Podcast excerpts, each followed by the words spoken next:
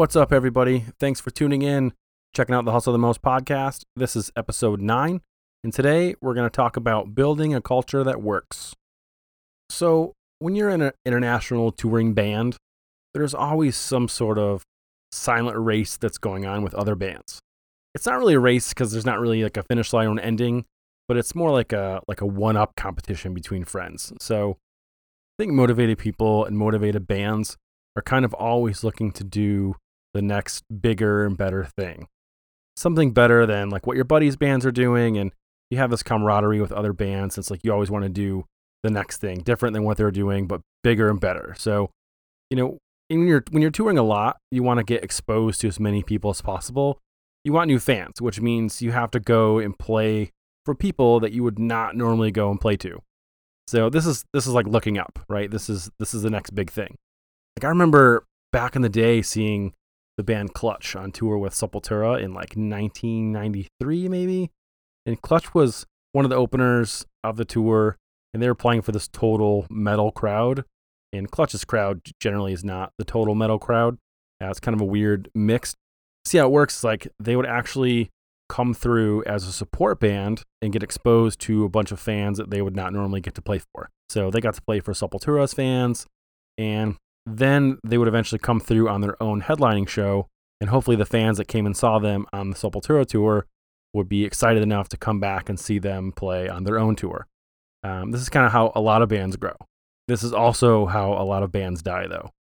We talked a little in the last couple episodes about starting a band and how I got my feet wet, kind of gained some playing experience. Today, we're going to talk about what it's like when something kind of takes off. Like, how does that affect you? How does it affect your friendships? How does it affect your relationships with people? Um, it's it's a little it's a little different. It's, it's a little bit tricky as well. I can tell you that from experience. It's very much like starting a company. My so my best friends in the entire world um, were in this band with me called Spit. We talked a little bit about it last episode. I was in like tenth grade, and the band was awesome because we were all friends. Like it was these these were my boys. These were like my ride or dies. We did everything together. Like we would go skateboarding together. We go to theme parks like Cedar Point, um, wave pools, whatever. Like we went record shopping to shows. We did everything together, and it was awesome. You know, doing anything with your best friends, it's like working with your best friends. Sometimes it's just really fun. Sometimes it's, it's kind of catastrophic, but overall, it's it's generally pretty fun, especially if there's not a lot of pressure. So playing in a band with people you know well is pretty awesome, especially if you are all on the same page musically. I can't stress this enough every band has this weird running encyclopedia of terms and feels that ha- will never end. It's like uh, it's like fashion, just keeps going forever, forever, forever. And it's as long as music continues to be written, like this encyclopedia will continue to be created uh, throughout bands. There's this ever-running encyclopedia of terms and feels that will never ever die as long as new music continues to be written. It's about referencing music when writing music. It's it's actually really cool. So let me tell you kind of how it works. All great artists steal.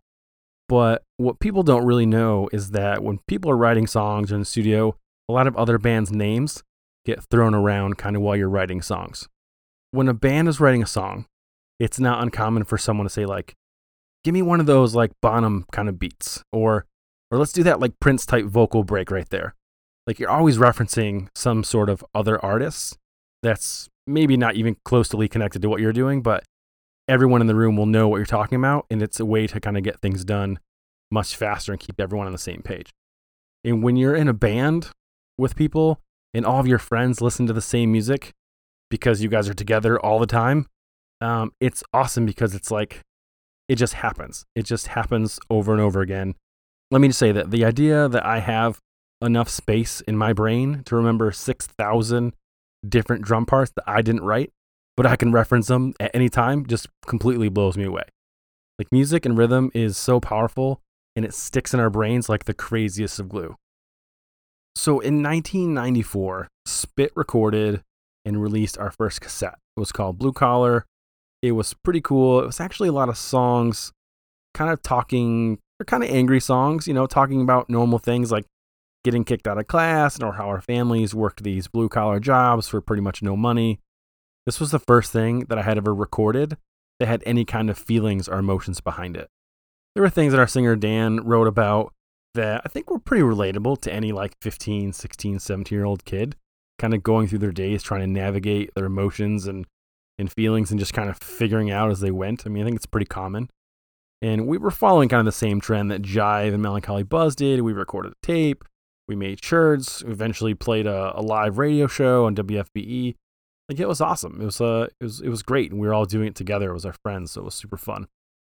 Spit played a handful of shows in different parts around town, and we eventually started to draw kids in downtown Flint, which was kind of weird because normally it was just like our friends that would come and see us, and then our friends plus 10, and then our friends plus 50, and so on. It just kind of grew. It's kind of weird. When other bands would come to town, we would often get put on the bill and asked to play last like for these out of town bands, so they would have kids to play in front of. This is like the courteous thing to do. If you're if you're a traveling band um, and you drive three hours to play a show and everyone leaves like after the local band plays and you play for 10 kids, like that sucks as a band. It's horrible. I remember one time driving like 15 hours to Minneapolis to play for eight kids.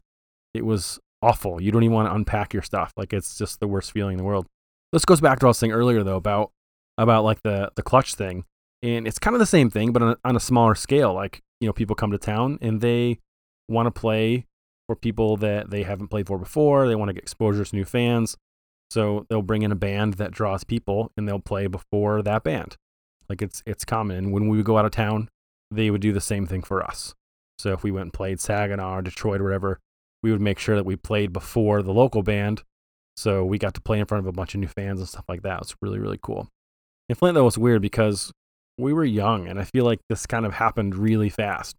Like, there's nothing cooler when you're a kid to hear a promoter say to your band, uh, you guys have to play last because everyone will leave after you play. I think hearing this when you're 16 years old is a strange thing to hear. And if you're not careful, it can definitely, definitely go to your head. I think it's around the time that you start to see bands that start to demand things like more money or larger guest lists or whatever it is. And, you know, we were just kids. Like, we didn't really care about that stuff. We just wanted to play and we just wanted to have fun.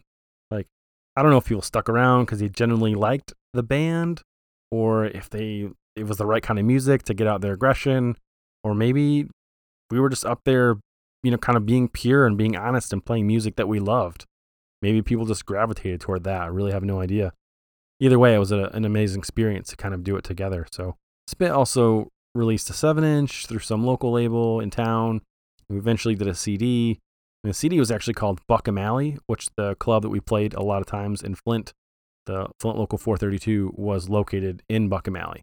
So it was kind of named after that. And that one came out in 1996. Yeah, it was really, really great feeling to finally have a record that actually came out and people could listen to. And it kind of came together in kind of an unusual way. You know, Spit, for the most part, was a, a punk band. You know, we like bands like the Misfits and Minor Threat and Descendents, stuff like that. You know, we also loved bands like Sepultura and Slayer and Clutch, like total metal bands. All of the earlier stuff that Spit had written was this super fast punk style. That was what we knew, you know, that's what we liked. So that's what we did. And in 1994 was also the year I think that Punk in Drublic came out from NOFX. And we bought that CD and we wore that thing out. Like it was awesome.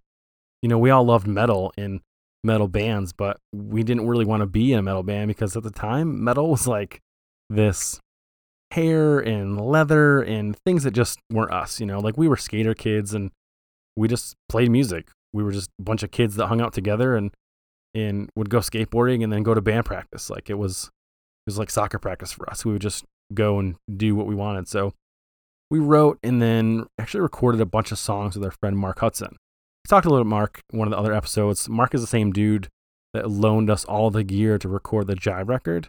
And he worked at the local music store, Bogner's, and he had this recording studio that he did on the side. We recorded stuff with him all the time. And so remember we recorded our first, I think we recorded a handful of different kind of demos with him. And eventually we went in for like a full recording session. And I mean, I think they all start out to be a full recording session, but then your band gets better and you realize the stuff you recorded sucks and then you have to go in and, and re-record or, or record new songs, or whatever it is. So we had all these songs we went and recorded, and it actually wasn't enough for a full record. Um, it's probably six or seven tracks. I don't really remember what we were going to do with it. but we had it in the bag, so it was it was done and ready to go if we wanted to use it for something. But everyone in the band was weird. We were all in this like weird cusp. So everyone in the band kind of had this metal itch, and eventually Eric and I started writing some kind of more metal sounding stuff. It was super fun and it was super riffy and like kind of influenced by Clutch. And these riffs that we had written were like super fun and super fun to play. And it didn't really fit in with any of the spit kind of punk stuff, um, but they were fun. So we just kept writing more of these songs. It was almost like we had a, a separate band that we had started. This was also about the time that we discovered the band Earth Crisis. So, Earth Crisis is this vegan straight edge hardcore band from Syracuse that at the time were taking like the underground scene by storm. There was like this whole underground hardcore scene that we didn't really know anything about. And it all of a sudden just popped up on the radar. And they were signed to this record label out of Chicago called Victory Records. Victory had a slew of bands that were very much in the punk meets metal genre, but they were doing it kind of differently. Like the stuff was heavy and angry and it had kind of heart to it. And this was a total bridge for us. Like we all of a sudden, so we found a key, right? It was amazing. How can we play more metal type stuff, but not have to look like metalheads? Like this was it. This was the answer. And there were all these bands that we had never heard of before that opened us up to all kinds of other new bands. It was like this crazy wormhole of music that just opened up and we all completely got sucked right into it. It was it was awesome. Kind of scary, but really awesome at the time. All these victory bands like Strife and Integrity and Snapcase, Hatebreed, Bloodlet um, kind of opened us up to other bands like Quicksand and Orange 9 Millimeter and By the Grace of God. Like it was just, it just, there was hundreds of them. It was absolutely crazy. At the time all this was happening, we started playing a lot of shows out of town in places just south of Flint. And we discovered like local bands that sounded like all these new bands that we just kind of stumbled upon. Uh, it was happening right under our nose, and we just kind of fell into it these bands from Detroit, like Cold as Life or Earthmover or Tank, they're only about 60 miles south of where we were, but it was just happening. We just kind of just dove right into it. It was awesome. To the bands we were playing with down in Detroit, it was really cool to have us play because we were like this different young punk band from the streets of Flint. And to us, it was cool because it was like the eye of the new world of all these bands that we had just discovered. I remember the first time we played in Detroit with the band Earthmover. It was at this place called 404 Willis, and I think the place was in the Cass corridor, kind of not too far from Wayne State. My geography of Detroit at the time was pretty awful, and I'm not gonna lie, like this place was a little creepy. It was a little scary. Like we were from Flint, so there wasn't a lot of things that really scared us, but this was just a little bit different. I don't think this is probably the reality, but I don't feel like anyone was really in charge when we went to the show. It was just kind of like this building that we were playing in, almost like we're squatting. It probably is not the case, but in my head, it was different than anything I'd really ever experienced. Like there were people inside, like drinking 40s, and it was really dark. I remember it being wintertime, and so everything was kind of just wet. And it was a cement floor, and I remember my drums were set up right in front of the, or behind the front door rather, and and I was playing shoeless at the time, so my feet were like ice cubes because people kept coming inside and going in and out just to smoke or whatever. This was probably the like the fourth or fifth time that we had played out of town. I feel like every time we ventured out, it was always just something strange, just something, something different. Like once we played this backyard barbecue somewhere down near Detroit, and there were all these drunk kind of backyard moshers that were circle pitting around this giant bonfire, and we played like a ton of minor threat songs, and kids were just going nuts. Like it was it's crazy. There's probably only 20 of them, but it was like the best time ever. I remember someone throwing something on the fire and me just kind of feeling these weird like flames on my face. Uh, you know, it's kind of like when you light a barbecue grill and or a fireplace and you're too close to it. All of a sudden, you feel like your eyebrows are going to get singed off. It's kind of like that, except for I was behind the drums. I think the sitting behind the drums sometimes is like the uh, the best seat in the house. It's also sometimes the scariest, but the time is the best. Anyhow, now that we had been exposed to all these new bands that were basically our bridge from punk to metal, we were so stoked.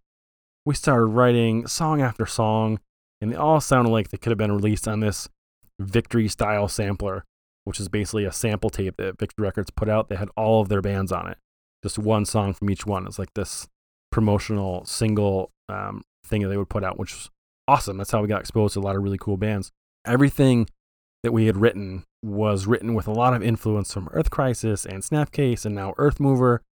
Uh, it's hard not to let things influence you when you're young because you know we didn't really have a sound. We just kind of had all these things. This wave just kind of hit us, so uh, we just kind of took it in stride and we just played what we liked. And now we liked all these new hardcore bands that changed the entire game for us. It was like we were now writing for a, a whole new band. So after we wrote about seven or eight songs or so, we decided to go and record them. This is what you do. You write songs and you go and record them, right? So recording is really just a timestamp. You know, it's a mark in progress. Um, some people think of it as an epic thing, but it's to, to me, it's really more of a, you know, here's where I was at the time, and I'm going to record it and have a document of it, and then I'm going to move on. It's just that, it's that easy. So at the time, um, Mike, who was an Earthmover, had the studio in Detroit in his house, and he was recording all kinds of cool bands. And we kind of struck a deal with him to go down and lay down some tracks, and it was really cool for us to go down to Detroit and be hanging out with this band that we're heavily influenced by. It's almost like I kind of equate it to seeing like someone in a movie and then seeing someone in a movie that you really liked and thought they were really cool. And then all of a sudden you're hanging out at their house and they're helping you with your movie career or something. Uh, it's, it's, it's really kind of surreal. So eventually we released all the recorded songs that we had on the CD, the Buckham Alley CD. And it was actually a, a mix of different sessions. We kept the ones that we recorded earlier with Mark they sounded awesome. They were still good. And we recorded the ones with Mike. And then we actually had a couple other live tracks from different sessions that showed up at the end, like bonus tracks, kind of. And uh, the CD was actually a joint release by Joel Rash's label called Union Made Records and Derek Grant's label, which was called Sluggo's Old School Records. And we're pretty stoked because, I mean, Joel ran the 432 and he really helped us get to where we were, really helped us do a lot of getting shows, a lot of getting shows out of town. We didn't really know what we were doing, and he stepped up a lot and helped us out, helped us do pretty much everything that we did um, to get us where we were. So we're pretty stoked to be working with Joel, and definitely stoked to be working with Derek. Derek was a drummer at the time for the Suicide Machines. Super cool dude, amazing drummer, and he liked our band, so it was it was pretty awesome. The fact that anyone was taking any sort of initiative to help us in any way was was just awesome because we were just a bunch of young kids that you know, played music. So the fact that anyone took time to help us was super special and just meant so much to us. It's funny, actually. I remember the first time we played out of state, and it was this sold out show at the Metro in Chicago with the Suicide Machines and Square One. I think the Broadways were on it. And the Suicide Machines had just released a record uh, on a major label, and they were on this tour, and they were just selling out shows all over the country. It was it was awesome. It was such such a good thing for them. I remember I borrowed my dad's big blue Chevy Suburban and we loaded up all of our gear and we headed to Chicago. Like it was crazy. I was 16 or 17. I had never driven out of state ever, minus the one time I was driving to East Lansing from Flint and got on 69 East instead of 69 West and ended up in Canada. Yeah, my dad made fun of me for that forever.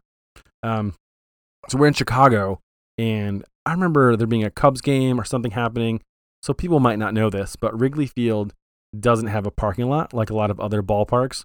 So everyone's kind of either takes the train in or they just park on the street or whatever pay lots they can find.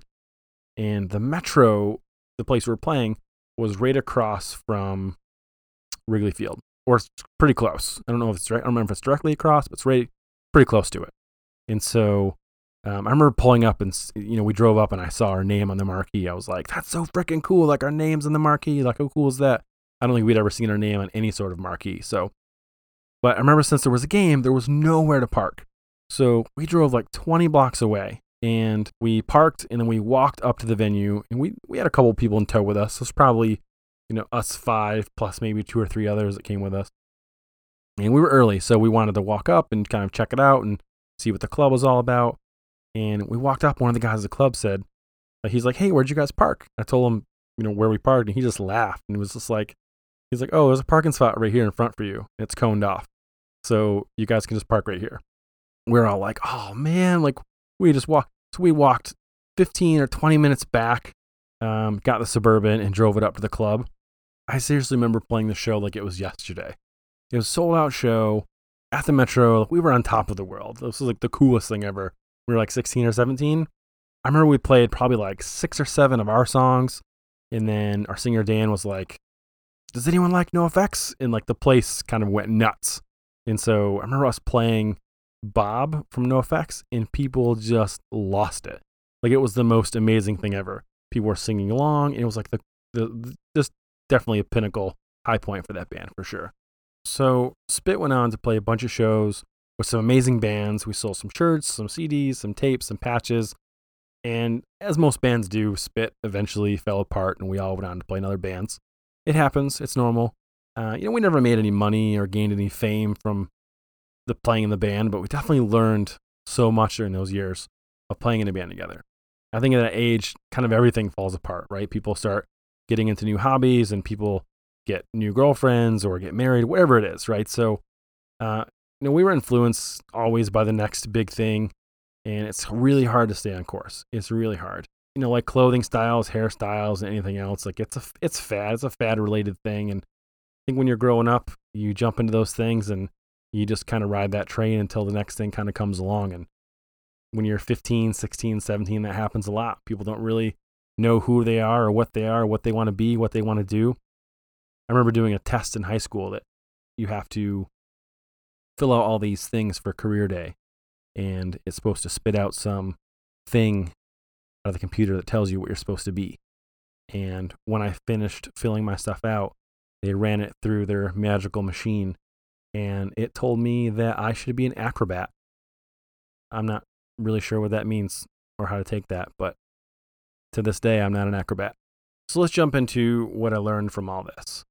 Uh, it's a story about a band, but really what it is, it's a story about building culture. It's a story about friendship. It's a story about, you know, things that we learn. Um, you know, I learned that, that when you're 16 and you're in a band that people think is cool, it's really hard not to let that go to your head. I don't think I really let it get to me, but I'm sure at some point I probably thought I was too cool for school for a certain amount of time. You know, I think this is why you see a lot of young music stars kind of always getting into trouble and driving fast cars and being all kinds of wild. You know, it's like Jay Z said, right? You like you're celebrating the minute you're just having dough.